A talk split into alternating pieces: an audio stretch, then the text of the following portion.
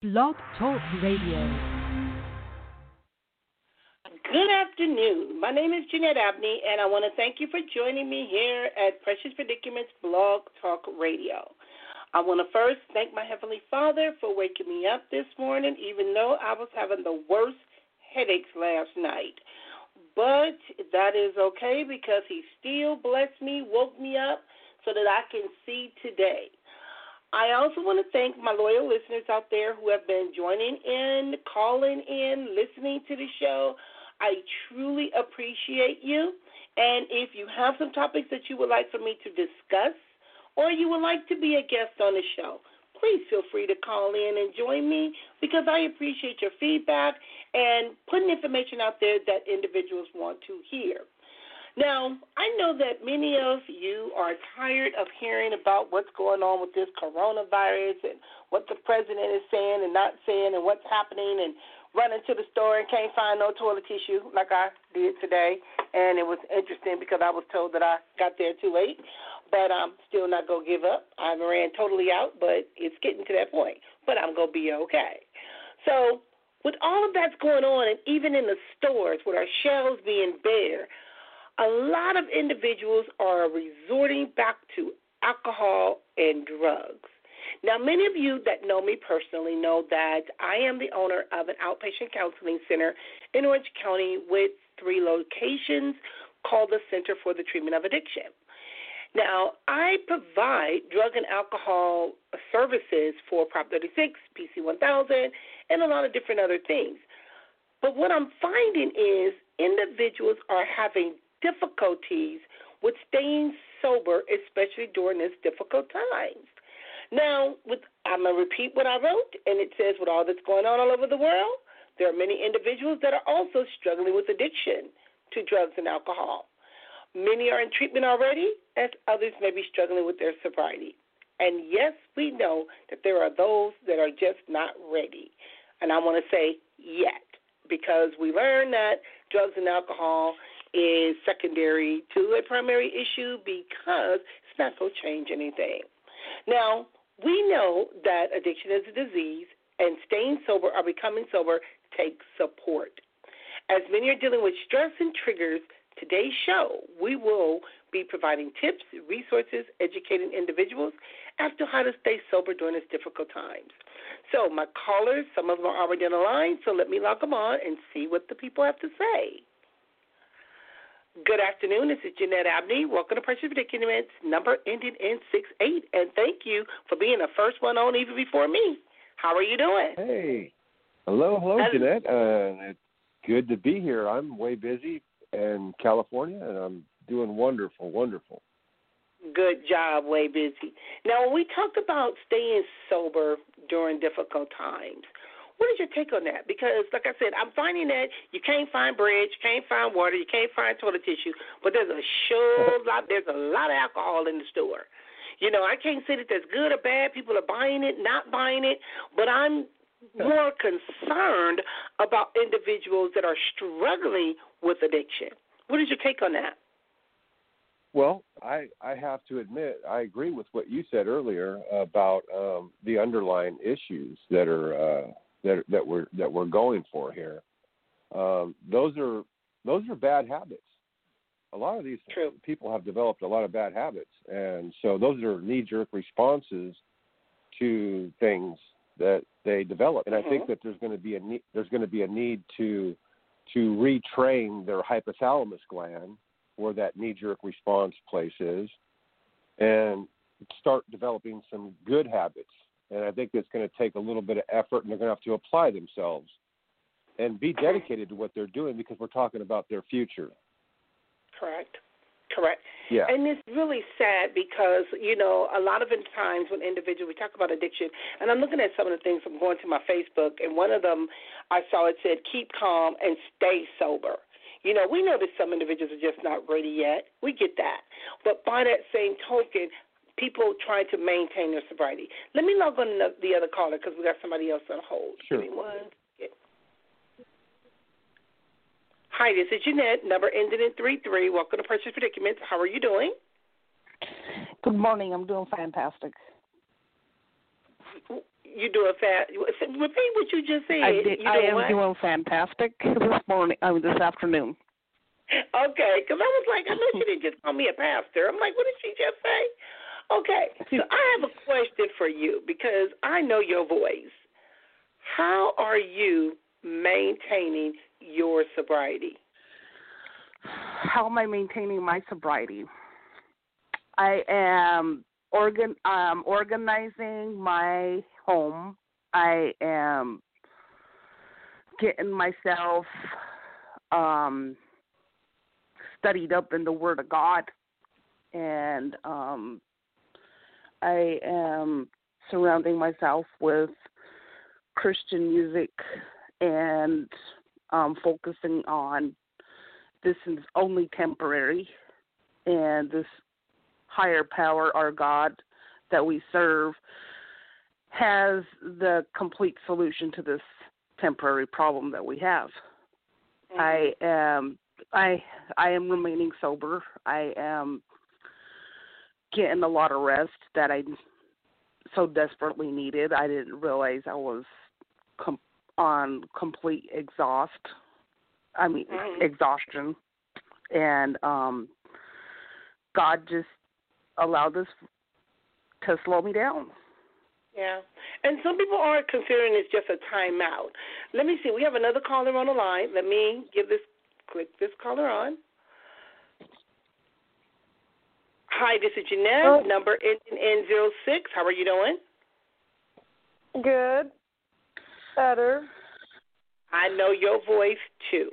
And you know what? I want to say that this caller just called on is one that kind of sparked me and made me think about this.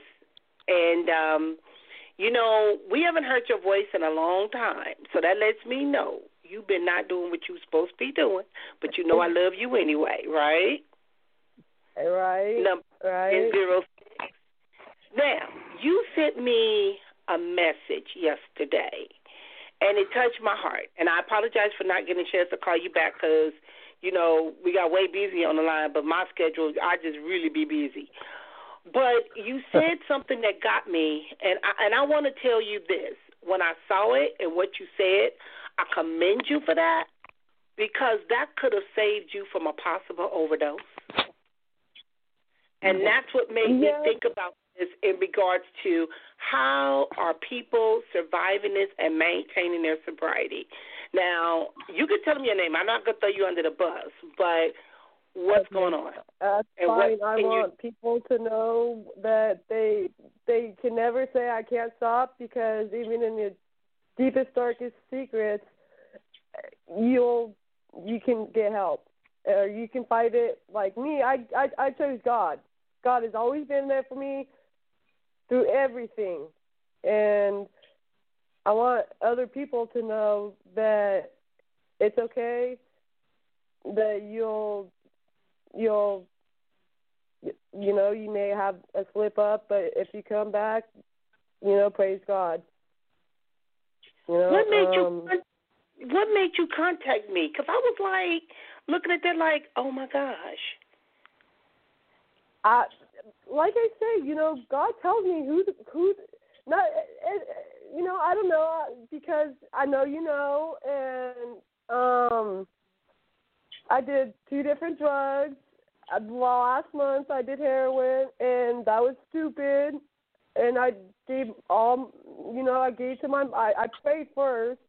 And I go, God, I can't take this anymore you know, and um I was like, I, at the time I I only had heroin, but I had like a twenty left, and I gave it to my mom, gave all, her all the rigs, gave her the the the pipes for meth that I had because I I'm using uh meth for about a year now, and I can't do it.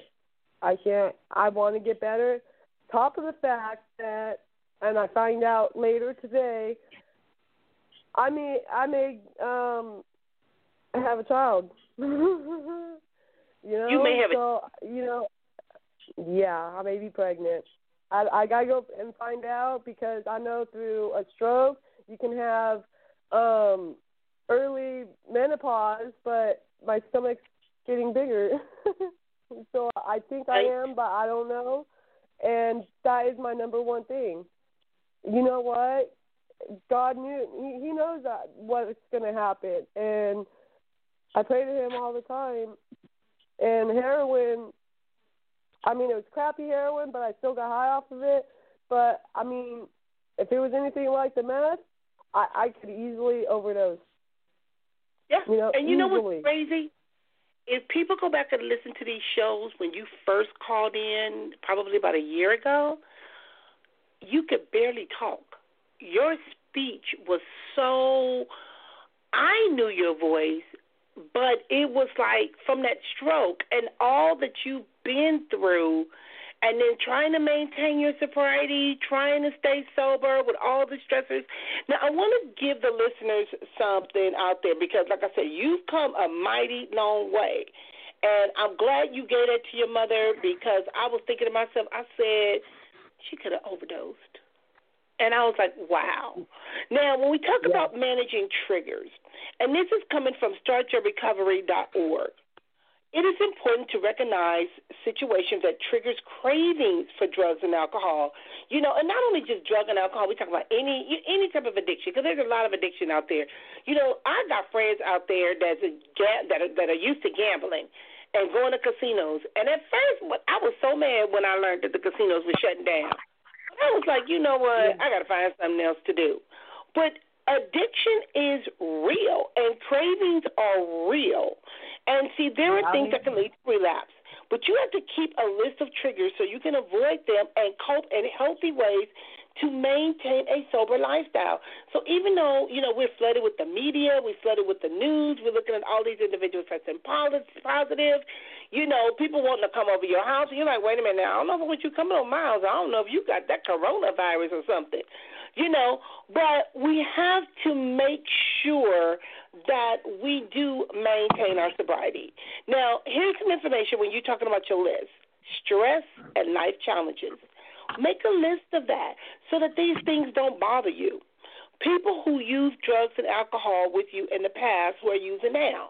Meaning, don't connect or call your old connect because you're getting scared. Homes, And workplaces, you notice some bars and schools are closed. Um, neighborhoods where you used Yes. to go, don't. We're not even supposed to be going out, so we shouldn't be going to places anyway. And situations are Yes. feelings that you like the um like you experience when you used to use drugs and alcohol and traumatic experiences these are some of the things that can happen to individuals because you know a lot of individuals are afraid of being alone. A lot of individuals don't like staying in the house. It's driving them crazy. Their kids are driving them crazy. But we still have to maintain our sobriety because there's a lot going on. Now, I'm going to ask you, Way Busy, because I know it's quite a few of us on the line right now. But Way Busy, what are some of the things in regards to we talking about sober and being sober minded? What would you like the listeners to know? I would I would I would like to say uh, contribute to the conversation um, with taking time to see yourself clearly. It takes time to clear up everything so that you can have have a place where you could actually do what you're what you what you know you do what you do because this is what matters most to you. And it sounds like she's doing the thing I was just saying earlier uh, by developing some good habits, you know. And we start developing good habits, it makes us feel better, you know. And when you're enjoying your feelings, right, that's a good thing. But let's just say that somebody said something or somebody's doing something or whatever and causes you to your feelings to get a little bit powerful at the moment, you know, and, and that's a time that you can learn something about mm-hmm. examining your feelings in light of truth, which is underneath your feelings, where you are. You are not your feelings. You are underneath your feelings. What you think, what you say, and what you do. And this mm-hmm. is the wellspring of life right here. So you can do this. You can do this by, you know, hanging out with people that are going to help you. Um, that's that's what we do. We help other people. We have to be listening and see where they are. And when you can see yourself clearly, then you can see where this person is to help them. A lot of people can't see themselves, and therefore they're not not Yeah. helping anybody. And you know, and the thing is, and, and I think what may have triggered the caller is when she says she might be pregnant.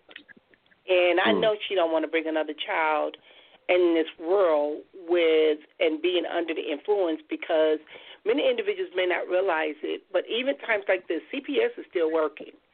And when individuals test positive during pregnancy or they're using, it, it, it causes so many problems to children that a lot of parents don't even realize it. And a lot of I've heard kids get angry with their parents saying that my parents chose drugs over me, and it's not that they chose chose drugs over you because, like I said, addiction is a disease.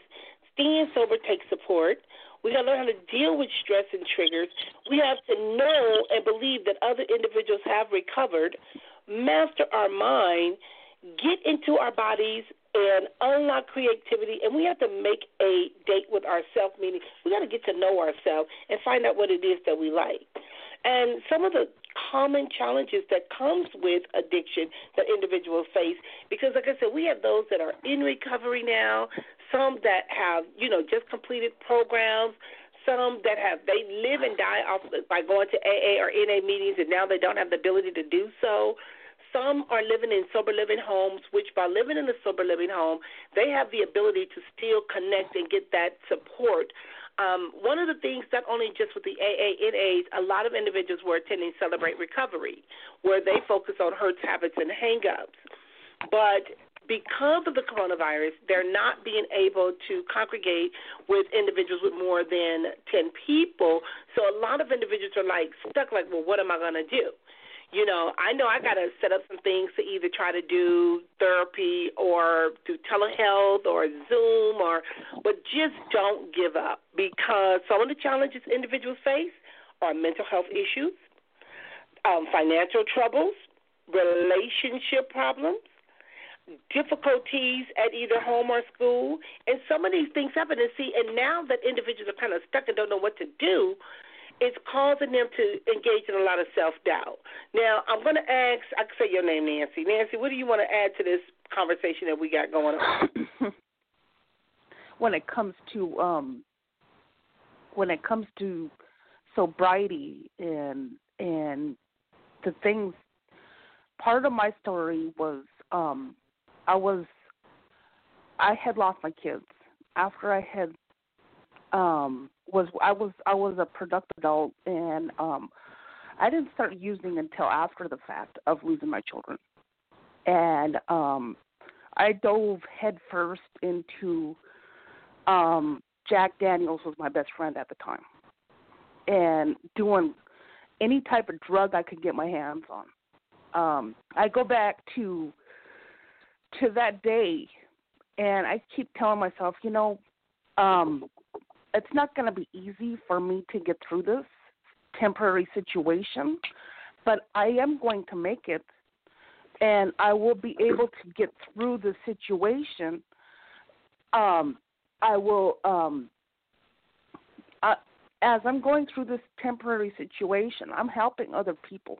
They're, um, I'm a great influence on their lives. I just keep checking on them. Are you okay? Are you drinking? Are you doing anything? If you are, put that down. Yesterday, I was talking with my boyfriend, and he goes, "You know, you have been a such such an inspiration on my life. You've been with me for one year. You endured me drinking and and me losing losing all my tools for work, and you're still there. And you know, your your strength isn't isn't just from from the cultural aspect because I'm Native American. I and, and there's a lot of alcoholism in Native Ameri- the Native American world and drugs. Um and I grew up in a home that was alcohol alcoholism and my uncle he was in the military for 21 years. He always said to me, excuses are for um trying to keep it clean, but um all I can I all excuses are for buttholes and Mhm. everybody's got one. If So why do you want to be an excuse? Don't give yourself an opportunity to make an excuse because you have so much to give to other people when you are sober and you're sober minded. That gives you strength to keep going. You don't focus on the problem that's temporary and then go and numb yourself and say, okay, I'm done. I'm throwing my hands up. You know, call call me when when this show's done, or send me a message because I have something for you. You talking and to the um, other? I just I'm talking to you, Miss Jeanette. Oh, okay, gotcha. Okay, I can do that. Okay, I'm done. Oh, okay. No, I didn't know who you was talking to. You said call me after the show is done. I'm like, okay, what is she talking about? But you know No, what I'm the thing is when we start talking about giving individuals tips, because like I said, addiction is real. I know that individuals are struggling. I know that people are scared. I know that people's kids are getting on their nerves. I know that you know some individuals are being quarantined. I know that some individuals are testing positive. People that are in the healthcare industry, like myself, some people are overworked, stressed out. You know, they want to take the edge off of things, eh, but drugs and alcohol is not the solution. You know, and especially if individuals are newly in recovery, that's where it gets real scary. You know, because it's like you're fighting this addiction, and some individuals are thinking, you know, the courts are closed, so I'm not going to get in trouble for a violation. You know, I'm not worried about probation coming to my house. But people are risking the their lives in regards to overdose. You know, some individuals say, "Well, I don't drink all the time." I tell individuals, binge drinking is far more dangerous than drinking every day. You know, because individuals can die from alcohol poisoning. You know, and you could say, "I'm just gonna get high one more time," and that could be your last time. Because the caller that's on the air that's talking about you may be pregnant, you know what we went through in the Huntington Beach office. You've seen and how long I've been doing the work that I do, and some individuals are not alive anymore. You know, and now that we're dealing with what we're dealing with now, it's giving individuals an excuse, like Nancy is saying, to want to go get high. But that's no excuse to numb yourself. Because if you numb yourself, you still go thaw out, and then what? You still got to deal with the same situations. Now, I want to give the listeners seven tips for staying clean and sober, and this is coming from verywellmind.com. And it indicates if you stop drinking or quit your addictive behavior, you are, and you're serious about being sober, you will want to do everything possible to avoid having a relapse. It may seem that you and a relapse is maybe the last thing you want to do, but the truth is they are very common for people new to recovery. And it is estimated that up to 80% of those who find long term sobriety had at least one relapse during a, during a way. Some had many before they found lasting recoveries.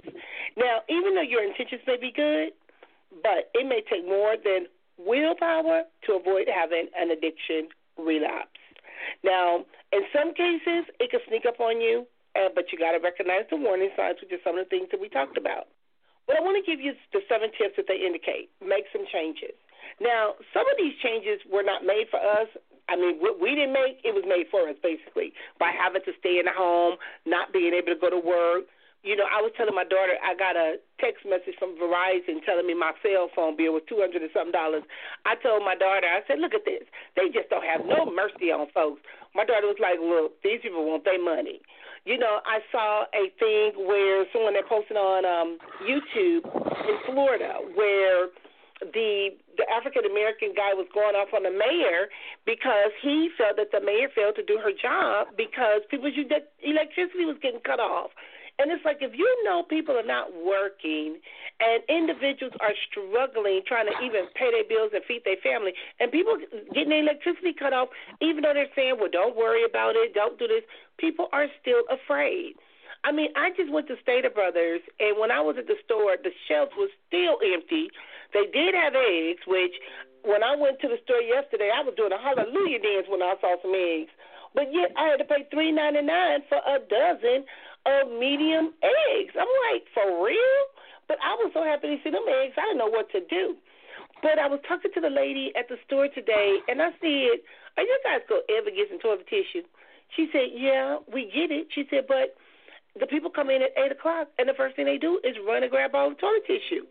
I said, "Oh my God!" You know, it's like a race for toilet tissue. So we just have to be mindful of some of these things when we're talking about making these changes. Another thing is when we talk about develop a structured schedule, even if you are at home, develop a, straight, a schedule that's going to work for you and build healthy relationships. Now, I have another caller on the line. Let me log this person on because that's what we're doing today is building relationships. Hi, welcome to Precious Predicaments, number ending in six nine. How are you doing? Good. How are you? I am well. And you know what? Miss Park says she still haven't talked to you. Well, I tried when I tried calling. There's no answer and there's no recording, so I can't leave a voicemail. And Sister Harris says she was going to give her my number, but um, I, I'll try again today. Yeah, because I talked to her today and she said that she is still looking for you because for some reason you are her mind. So as we're talking about building healthy relationships, you go get in trouble if you don't connect with Miss Parks. Now, my question to you too is because with all of this that's going on, how are you staying sober during this difficult time? I just I remember all too well what it was like to drink. I mean, getting drunk now is not going to fix anything. It's not going to stop the coronavirus. And if anything, I lose my car, then I really be up a, a hard road. And it just, to me, it's not worth it. I just have too many memories of what it was like when I was drinking. I don't want to, and they're kicking people out of jail anyway. So I mean, it's like it just to me. There's nothing attractive about going back to that old lifestyle. I'm mm-hmm. done with it. I've had enough to last me two lives. Having a drink right now won't fix anything. That is true. And you know what? And it's interesting you said that because as you were speaking, I want to say how individuals have different personalities, especially with the alcoholic, because you know people use alcohol for to socialize, you know, to grieve, to no matter what's going on in a person's life, they can always find a reason to go get uh, have a drink or want to smoke some weed. Now, but yeah. people don't realize that their personality changes. You have the angry, violent drunk. You got the happy drunk, the promiscuous drunk, the depressed drunk. You know, we, you got all them different personalities, and it's no secret that many alcoholics and addicts have trouble dealing with anger. Anger is one of them because if you're already mad or you already depressed, alcohol ain't gonna do nothing but make you more depressed. And even though we know anger is a normal and natural emotion, but there are many substance abuse problems that they have difficulty managing and expressing their angry anger appropriately when they under the influence. And you know, Thea, just your personality, I would I, I would hate for the world to have to see that again. You know. Yeah, I know. See, that's what I was. That's what I was thinking when you were saying that. I was all that, you know. But when I was doing drugs, I was more promiscuous than anything because when I was drinking, I was pretty much untouchable. I just didn't feel well you know i didn't really feel it like that there had to be drugs mixed in with my alcohol in order for me to want to be with somebody but it never lasted i always became that mean and vicious drunk no matter what mode i turned it i become when i first got my little buzz going I was like polysocial. I want to go mingle and hang out around people, but it was always a switch that flipped, and I became that mean, violent person. So it just it never stayed good for me. It always ended in me falling out with somebody or ending up in jail. It never stayed good. you know, and it's funny because we got these these females on the phone, and we got way busy on the phone. I know way busy probably like, wow. that don't sound quite fun. You know, you get these women out and they get to drinking and they want to beat you up. Cause yeah, I I I know who these these women on the phone are. Okay, way busy. Any comments from a male's perspective? uh, yeah, well, well, I take I take a little different this. I look at it like um, people are projecting hated parts of themselves uh-huh. onto the people that are close on the people that are closest to them.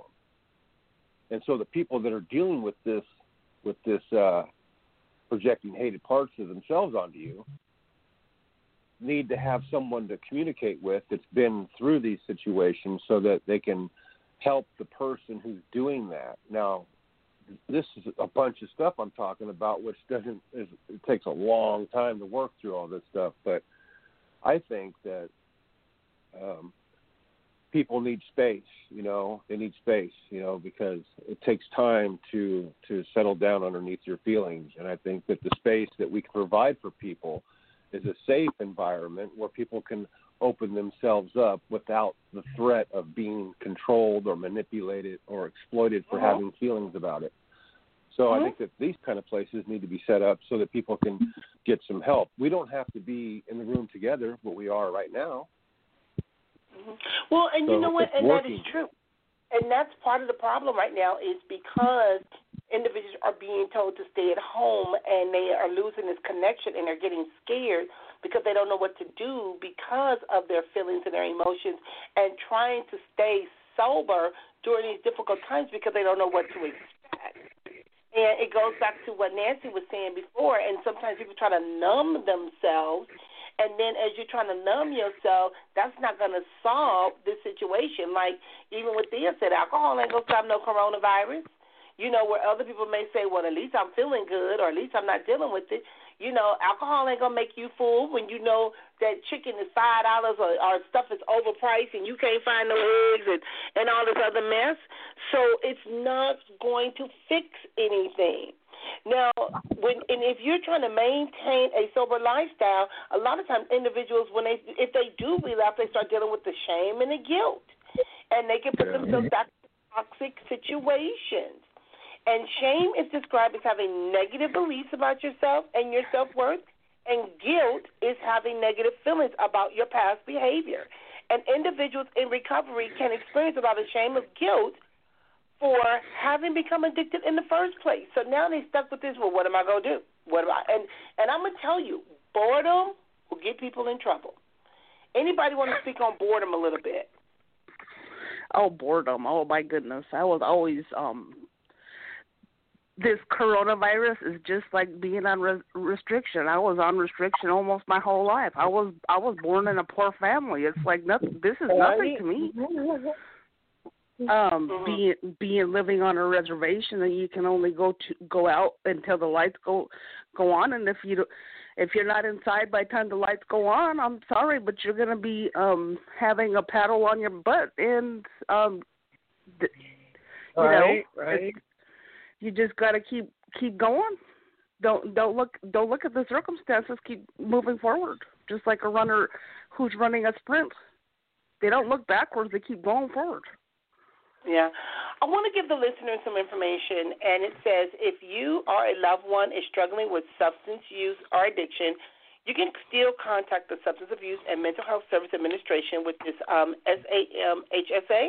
They have a national hotline number at 1 800 662 4357. And I also want to say that therapists like myself, many individuals are, their offices are closed. However, they are providing telehealth services, meaning you can still receive treatment or services by your from a therapist via telehealth, either Zoom, FaceTime, you know. So help is still out there, and connect with someone. Talk with someone. Let them know how you're feeling so you're not stuck with frozen feelings because that's where individuals will get in trouble. And they also have what you call hope. When individuals are hungry, angry, lonely, or tired, they can be prone to relapse. And don't believe a lot of these things that people, especially drug dealers, are telling you. Because drugs are still being laced with fentanyl. You know, people are still trying to, you know, make a mon- make some money, and people are trying to hustle any kind of way they can. So don't get hustled, and don't sell your soul by trying to numb yourself. Anybody else want to have something that they want to say in regards to this, in regards to staying sober during this difficult time? Well, I think it's really good, and I'm glad that um I decided to text you and stuff, and or message you, and I really I, I follow God, I- I follow and that's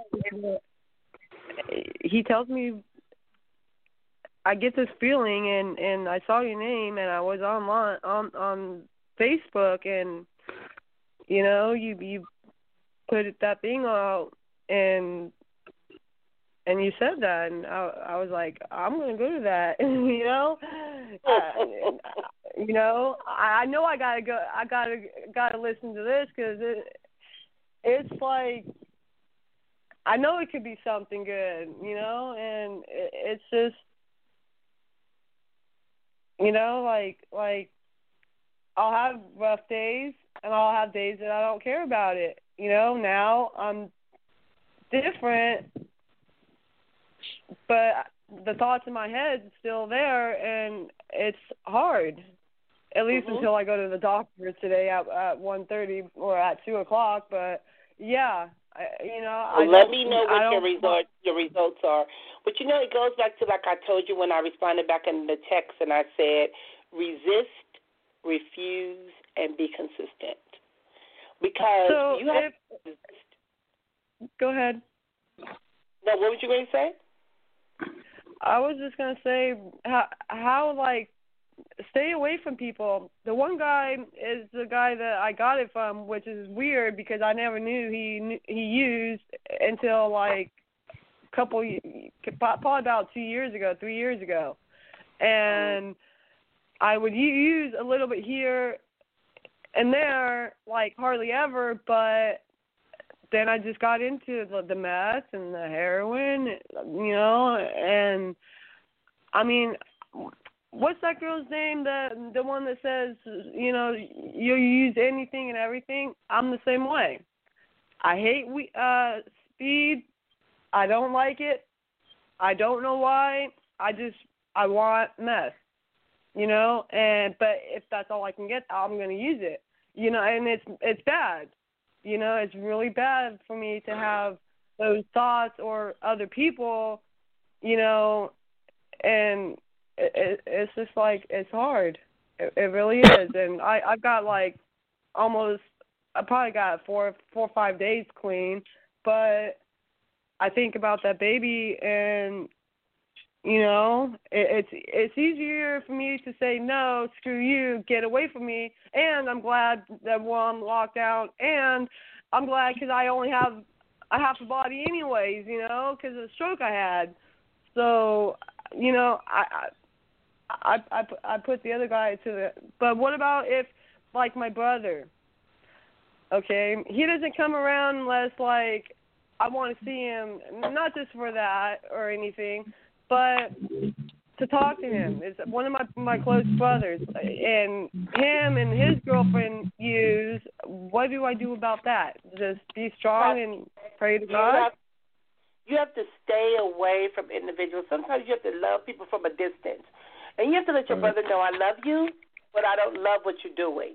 And you cannot let them influence you. You know, people ask me all the time, Jeanette, how is it that you could grow up in Compton and you guys know I, I don't do drugs or alcohol. I, I don't because I I I learned. I tell people I used to throw onions and grapefruit to crackheads. I used to torture folks. I used to pour people's alcohol out. You know, my mother was an alcoholic, and oh, I used to love waiting to see her drink her some Tanqueray with lime juice. Um, she got is lime juice and water, and I'd be sitting back there. Thank God they didn't have cell phones then. I would have been recording the face that she had when she would drink it. You know, and and I was just I was really an angry kid and didn't realize I was an angry kid because of the environment that I had grew up in. But I later learned that part of it was I was afraid of being a crackhead, and I ain't never did crack or cocaine in my life. But the people in the neighborhood, they looked toe to hell up, and it would scare me. So because I was afraid, I would torture them before they would come at me. Now I've dated Yeah. men that have done things in their life they probably shouldn't have done at the time. I didn't know they were doing it in the beginning. But I thank God that none of them ever said, "Hey Jeanette, try this," or "Hey Jeanette, let's get drunk," or "Hey Jeanette." You know, and I learned, and they've told me we had, or I had way too much respect for you, and I appreciate that. And I'm not saying that people that have done drugs or alcohol is bad. It's just that's never been my thing. I tell people, first of all, I'm, I already had anger issues. If I would get drunk, I probably would beat the hell out somebody. You know, I can. You guys know I could throw have my little tweaker pals anywhere, so I don't need methamphetamine. I'm scared of needles and go to sleep at any time, so I didn't need no heroin. And I eat too much to smoke weed. If I smoked some weed, I probably would weigh four hundred pounds. So drugs never been my thing. And I know some of you ladies, especially that was in my program, was like, "How's she gonna talk to us about drugs?" And she never did drugs. Um, Michelle, what was your thought on that? Because I've never lied and said that I was a recovering drug addict, even when I did my classes. Yeah, I've never known that. So I'm laughing because what you what you're saying is actually not funny, but you know what I mean. I mean, you uh-huh. know what what I think is. I can see that side of you. You know, mm-hmm. being ang- you, your mom angry and stuff like that. And sometimes I wish I was that person too, because maybe I wouldn't become an addict. You know, but mm-hmm. I had things going on in the house and not with my mom, but with my my one of my oldest brothers, Mark, the bipolar one, and I don't really know. All I all I know is I wanted to be different in the second grade, and I and I didn't look at the whole story because I was young then. I wanted mm-hmm. to be different. I did. I I couldn't. It could be more. I don't know.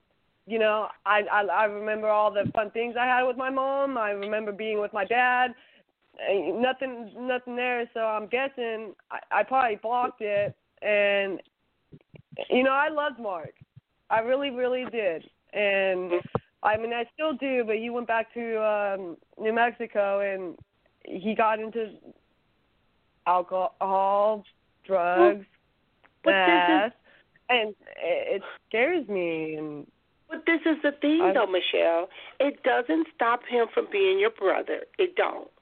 But by that same token, hurt people will hurt other people. And if somebody, I, I mean, I remember one time I had a, my next door neighbor. I think I was turning forty, something like that, and it was my birthday. And he was like, "Hey, Jeanette, it's your birthday." I was like, "Yeah." He was like, "Um, you you wanna no?" He asked me if I wanted to go do something, and then he he broke out and said, "You wanna get high?" I looked at him. I said, if I ain't did drugs in all these years, why the hell am I wait till I get in my forties and do some drugs? And right. about a couple of months after that, he came to me and, and he had been hospitalized because he had a heart attack. He and he had a good job. He was making good money, but was a freaking crackhead. And he would get angry because he thought I was trying to judge him. It wasn't that he had a bad habit habit. And he yeah. would know how to that habit. And even I don't I don't know uh, now if he get clean. I mean sober or not. I mean I don't know if he's now still sober. I don't know because my stepfather passed away, so I don't get to see his siblings anymore. But a lot of his siblings use drugs. And sometimes you'll find a lot of family members like that. I had a lot of people in my family that either used drugs, sold drugs, did, you know, but that's just never been appealing to me. Now, one of the things with being sober is you have to have a goal. And your goal of recovery is learning to live a sober lifestyle. And you have to gain control over your life and your choices. Thea, what about you, that? So you, I think okay. that uh, I think you said a mouthful because it is you have to gain control of your life and it's based yeah. around your choices. That's why i think cognitive behavior therapy helped me a lot because it when i first saw when i when i was able to perceive that my thinking was what shaped my my my my my vision you know if i thought something was going on i could look and see exactly what i thought.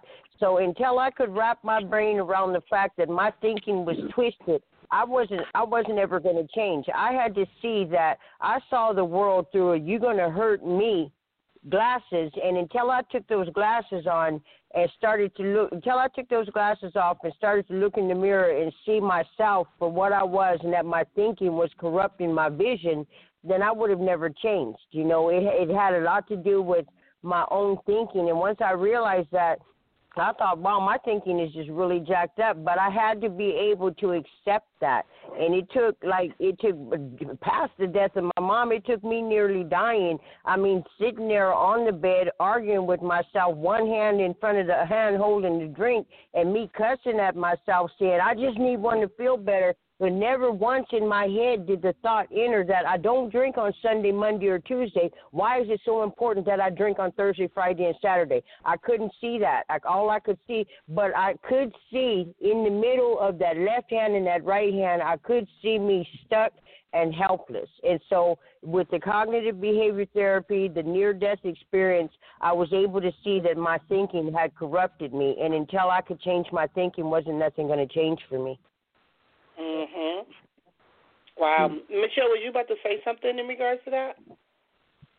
Um, yeah, I was trying to remember what I was going to say. Oh, we were talking about in regards oh, to okay. behavior. okay. What I have to say is, when we're all down on on this thing because of the virus, would do you have a class on any day um, that I can help One of the go things to? they're doing, one of the things that they're doing is they are trying to make people stay at home to stop the or um, stop the spread of the virus.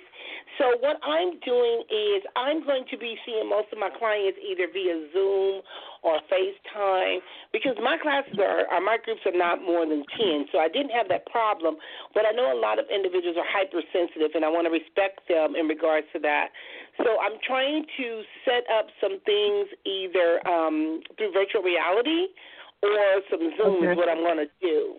And I got to work on that. So, and Thea, you know me and computers, we just don't get along. So I'm going to have to call Miss Amy and be like, hey, help, set this up. So, you know, because the thing is, people need some place to go. People need an outlet, and you know, because some individuals are going stir crazy in their home. And like I share with probation, one of the things that I'm emphasizing is social distancing.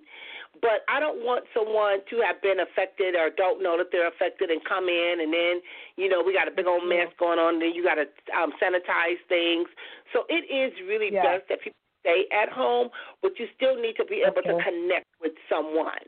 So I am making myself available either via phone or through telehealth for those that are reaching out because my phone's been blowing off the hook trying with individuals still trying to make appointments because they they need somebody to talk to. They need somebody to connect with.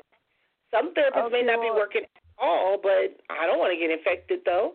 Yes, what was you gonna say, Yeah, Michelle? neither do I. Neither do I. But um, if I'm not pregnant, it was a wake up call because it's a dangerous. Both things are actually dangerous, but you know, um, I I think I needed. Uh, the only person I would go to is is you, because you know my whole history and everything.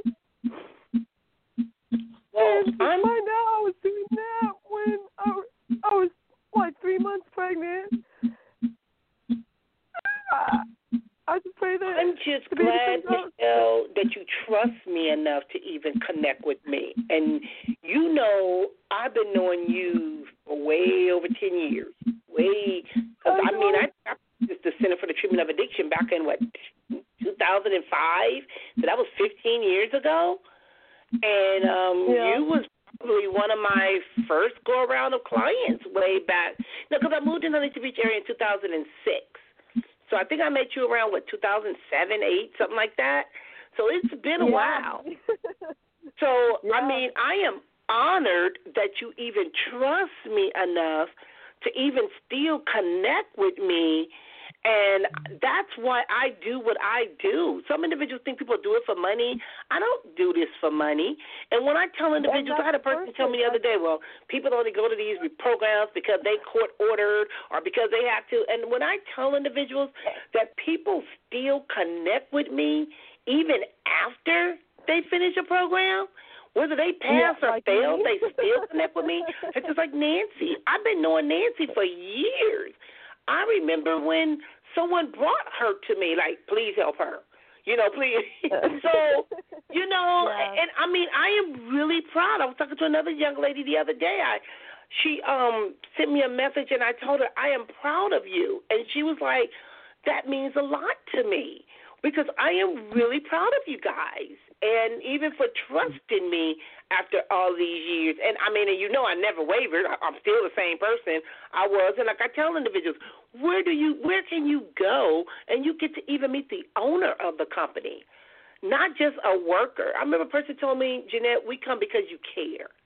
And I didn't realize that. I'm like, okay, I never said I wanted to be a a, a drug and alcohol counselor, you know. And I had reached yeah. out to this particular guy. I guess he was busy because I had um got a contact from Rodney Allen Ripley, so I know I contacted him at the last minute. So I was waiting on him to call in, but I guess he's busy because he had even connected with me and wanted, you know, because he's doing um, work in the in educating individuals about becoming drug and alcohol counselors. So I thought maybe it's because of the school being closed that he would be able to call in, chime in, or you know, say something in regards to this. I don't want to blow him up and call him, but you know, even because there are some individuals that want to go into this field and want to help individuals. So there's a lot and going you know on. what? You know what? the one of the big things that I can remember when I probably first came to, into your class, okay? Um I was on I went from 3 months to 6 because of my use and then after that I didn't call you for like 6 months. and you said I can come back. And I was like okay. I said whatever. I think I it was on Thursdays too. I come mm-hmm. on on Thursday, and then I, I, you know, I, I, I think that's that. It caught my eye. You know, it caught mm-hmm. my eye. I knew I could trust you. For one, because you never called my PO or anyone and told them anything. Or if you did, whatever. I mean, it, uh, the fact is, if I came back and you said to come back, that was all. Well, you guys you know, knew I was, and, but I was fair. I'm very firm, but I'm very fair, and I do my best to try to help people. So you know, basically. You know, is there any possible way that if I, because I'm going to start my exercise because uh, what's her name started using your about changing in your head and your thinking about doing my exercises and stuff because I've gotten really weak and I got Alyssa daily um because Bill's you know he he's a jerk or whatever. But um and uh, and when he's he's off I give her to him and whatnot and I I make sure that she stays home and whatnot um is there any like possible way that I can like work for you or anything like that, or do what you do? Because I would love to get in and start helping people and getting out of what she mm-hmm. said about changing my head. And I, I really want. I miss working and I miss my car now that I don't mm-hmm. have it, but you know I, I miss all that. See, that's why I wish Rodney would have called in because he, what he does, he's at Intercoast. I think it's Intercoast College, and with him being at Intercoast College, he would know more about what the schooling part is when it comes to educating individuals about drugs and alcohol. Thea, can you share some of the things that you've experienced? I'm gonna see if I can reach this man.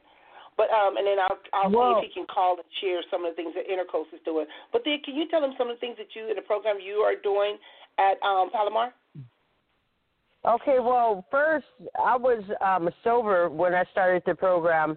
I had um, I had completed six months in an outpatient program, and then decided that it would be something I could get into. I had to prove to myself first that I could stay sober, or how could I convince somebody else that they could. So after, you know, it was kind of like my counselor in the outpatient program did me a favor because I was trying to stretch it out. I needed the structure and um, accountability. So I was trying to stretch out my program. And one day he came into my group and he said, I need to see you after group. And I went to group. He said, I'm, I'm discharging you. I was like, well, that's okay. I've been kicked out of better places. But he gave me the he gave me the push I needed because that my that was in December and the next semester was starting in January. So I was like um seven months sober when I started the AODS program.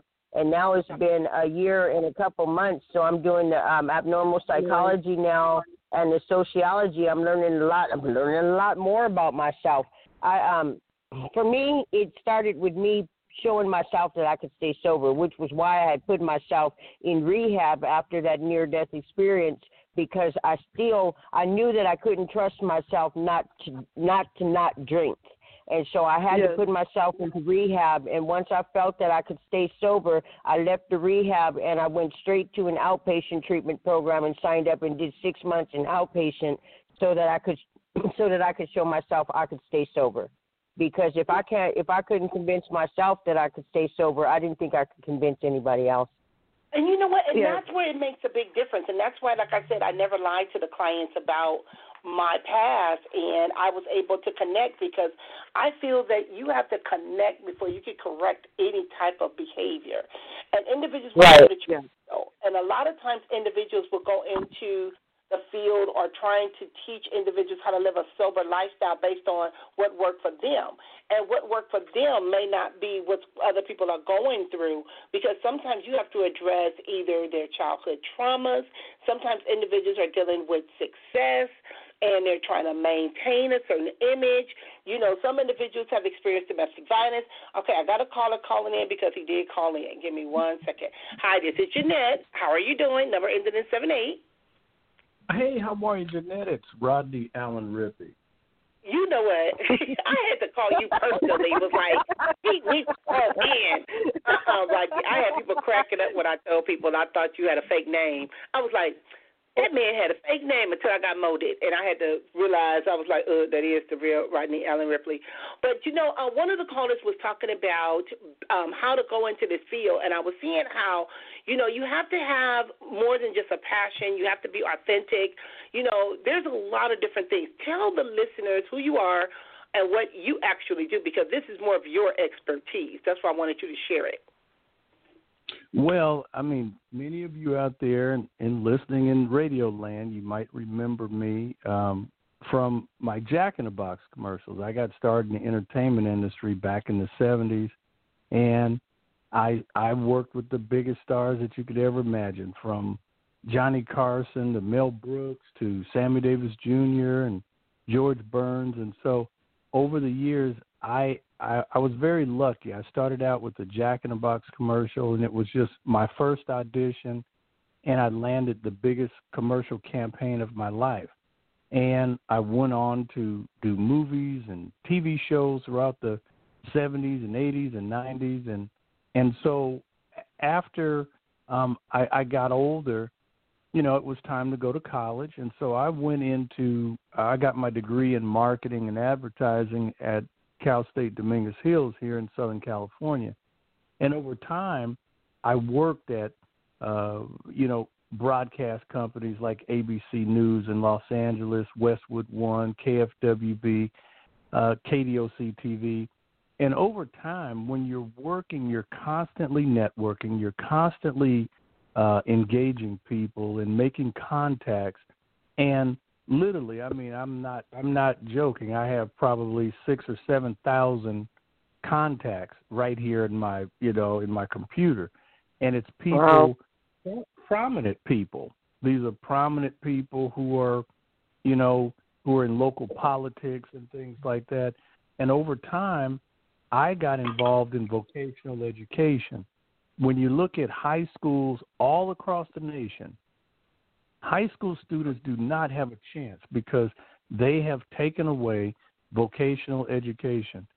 50, Yep. 55, 55% of all kids, high school seniors, will not go on to college.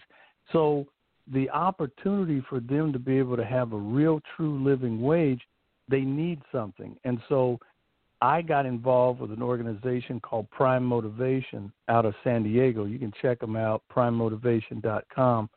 And my colleague Bill Montgomery and I, we were out fighting to keep these vocational programs open. When you go to high schools, they used to have wood shop, metal shop, automotive.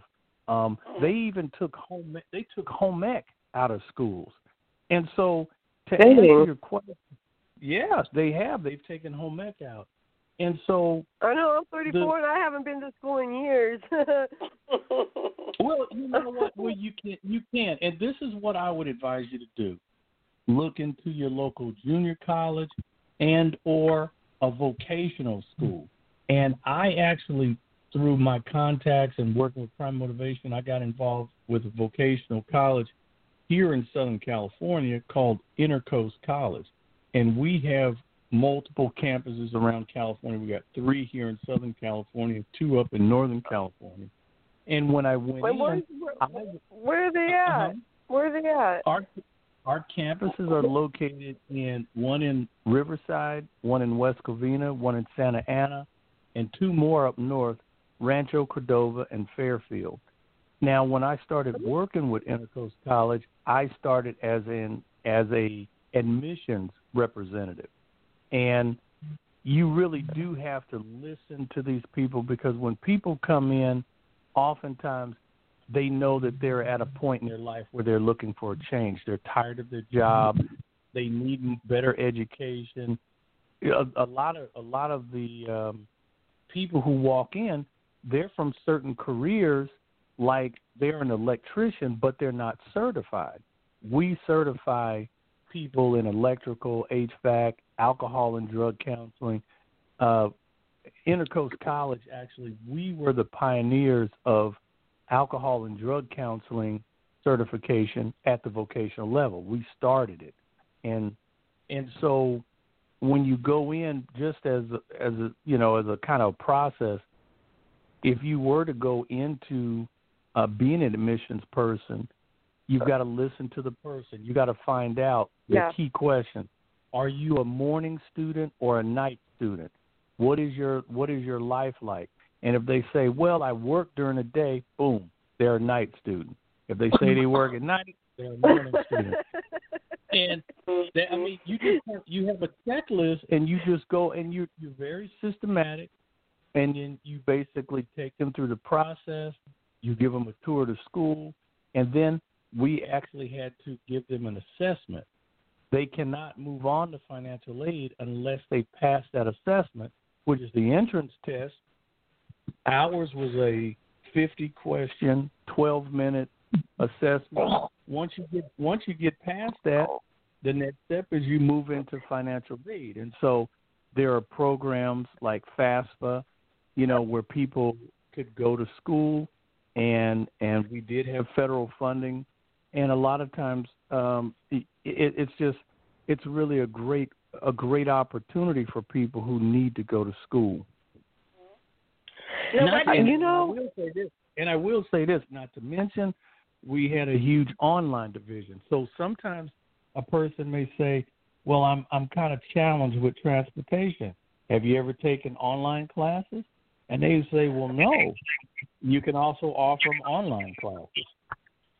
You know what? Um, is there any possible way that you can get uh my name and number and um give me uh like the one maybe one uh, online and I can do that. I really I oh, got no, listen, I got to get back into school. Real, I can make it real easy. All you have to do is go to www.intercoast.edu. I N T E R C O A S T E D U. And yeah, I'll, I'll I'll get you some information, and I'll have one of our admissions representatives get in contact with you. I'll have them send some information over to the show. I could send you one sheets about uh, w- what is offering, and and it's not a long time. You know, you can go into certain programs. We have programs that are just forty weeks, and when it's when it's over, you're ready to hit you're ready to hit the street. Oh, and here's and here's another thing. Here, hold on. Here's one thing that a lot of people don't know, and this is very, very important. A lot of people have some really nasty things to say about vocational college. But let me give you a little. Let me give you a little information. I don't care what four-year institution you go to, UCLA, USC, Harvard, wherever you go. When you get out, they're going to give you your diploma. They do not help you get a job. There are people who That's go to four year institutions, they rack up a hundred thousand dollars, in Yes. it in tuition and they get out and they cannot find a job.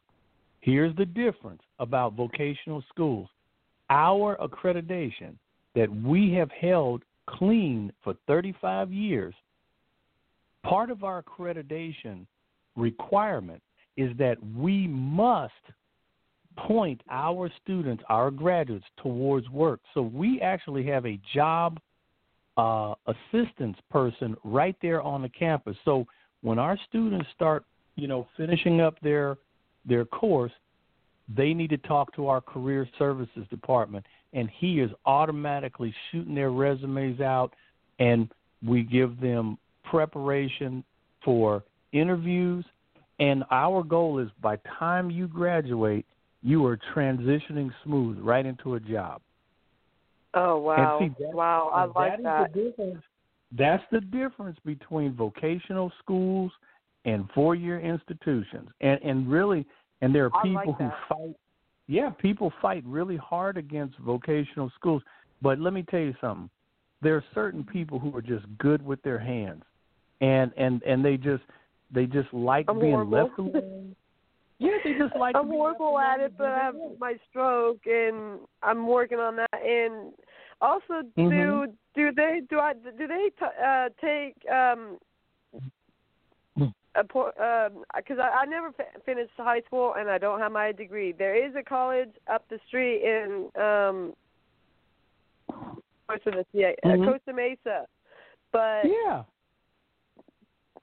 Okay, Well, yeah, I here's the you know thing. that. To answer, yeah, to to answer your question, Intercoast College, we have a diploma program that allows you, Oh. even if you don't have your your high school diploma. Now, the only thing that you can't do is alcohol and drug counseling. You must go and get your high school diploma before entering, Okay. and it's just a California state mandate. But like if you were in electrical or HVAC or cybersecurity, things like that, which we offer cybersecurity, you don't have to have your high school diploma. You can go in, and we had a diploma program that would allow people to enroll into the class of their choice.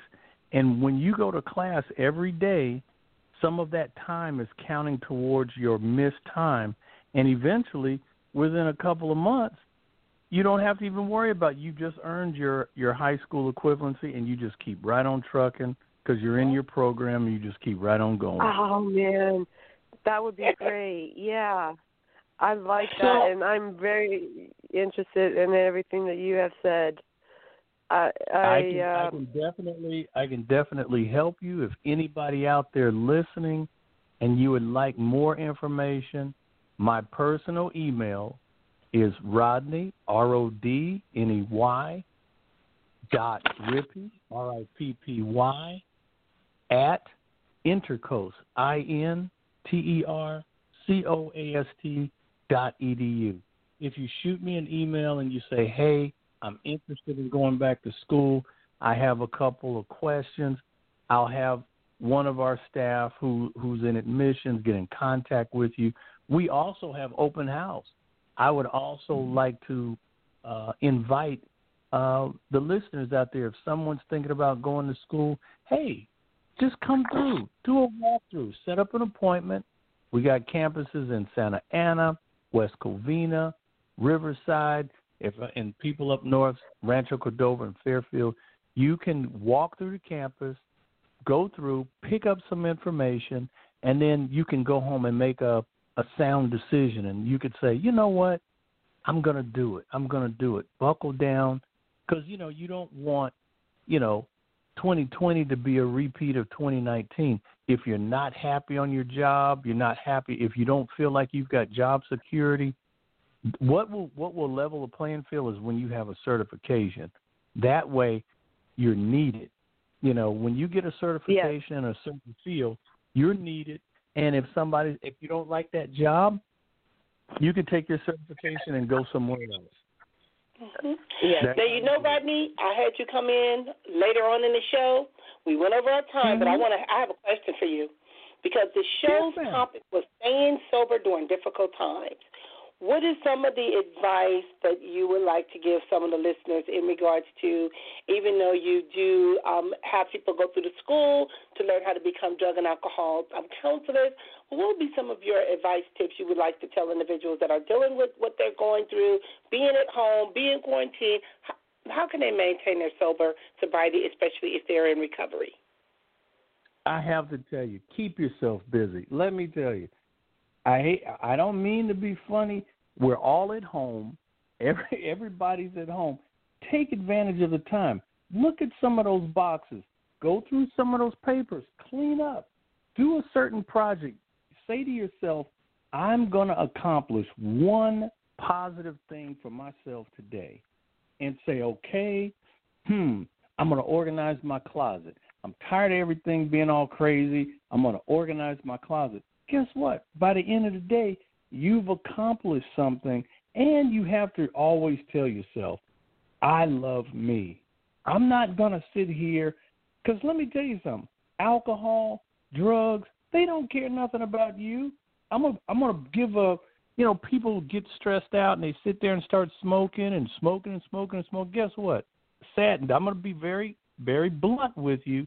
If you get sick, see if any of these cigarette companies are gonna send any money to you to help you out. If you come down with some terrible disease because of smoking cigarettes or something like that, they've already put a warning on the packet. Hey, if you smoke me, I'm going to kill you. I'm just telling you that. And so people continue to smoke. Alcohol and things like that, hey, if you're going to do anything, you have to do it in moderation. But as as far as drugs and things like that, we as human beings, we're nothing more than flesh and bones. And when you start interjecting drugs into that, that messes up the whole system, the receptors, things aren't communicating, your cells aren't communicating, you're on a way to nowhere. So the best thing to do is when you have this time, think about yourself, love yourself. Hey, pick up a time. Here's another thing. Let's get back to old school. Write a letter to somebody. Write a Uh-huh. letter, get on your computer, communicate with an old friend, and start looking at look at yourself in the mirror and say, what can I do during this downturn to make myself better? And here's one other piece of advice. You don't know what's getting ready to happen. No one knows. There are, my friend works for the LA Unified School District. He said, "Hey man, I'm going to be off for a couple of weeks." Well, guess what? The LA Unified School District just now announced schools are closed till May 1st. Uh-huh. So, so when you start thinking about, do you have time to sit around drinking? No, now's the time to start thinking like, hmm, my job may not come back.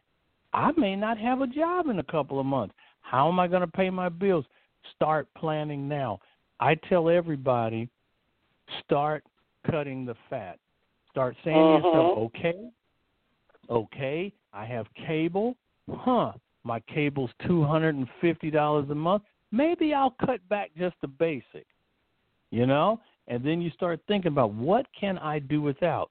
Hey, start having coffee at home. Don't go to Starbucks. I mean, I love Starbucks and all the rest of the Mhm. coffee, coffee bean, all that rest. But hey, fire up that coffee pot at McDonald's, they serve great coffee there. Hey, You know, fire it's, up. it's funny you Yeah, said that, but- Rodney, because I've been cooking breakfast, lunch, dinner. I'm like, ugh, good lord, I Now go back to cooking.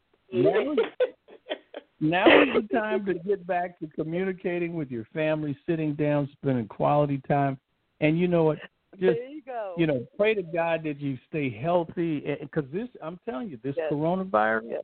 Is a very serious thing. Don't take it lightly. Do not think some people go, ah, it ain't no big deal. Yes, it is because there are too many people getting sick. So me personally, I'm being very cautious. If I go out, literally, I have a Ziploc. I have a Ziploc bag with paper towels in it, soaked with alcohol. When I get back in my car, I'm wiping my hands clean and throw them in another plastic bag. And I, I'm telling you, man, I'm trying to. I'm just trying to take care of myself, and, and I want everybody out there to do the same. You know, just be safe and be smart, and you know, listen to some good music. Hey, go. I was playing music Right. the other night, and boy, I, I just had a I had a good time catching up on old music and just having a good time staying in and right. staying safe. Yeah. Well, Rodney, I want to thank I'm you for be- joining us. And next time, because I sent you the information, I know I waited at the last minute, but I want to thank you for joining us. And thank you, listeners that are here listening to us at Precious Predicaments Blog Talk Radio. And tomorrow we're going to be talking about get your mind right, because a lot of individuals seem like they just losing their mind out here. So we're going to be talking about that as on Tuesday is when we do the show from the pulpit to the couch at Precious Predicaments Blog Talk Radio. So until tomorrow or until next week, remember stay safe, stay blessed, and remember God's in control, and you got this. Talk to you later. Thank you guys for joining me today. Appreciate you. All right. You're welcome. Bye-bye. Bye. Bye bye.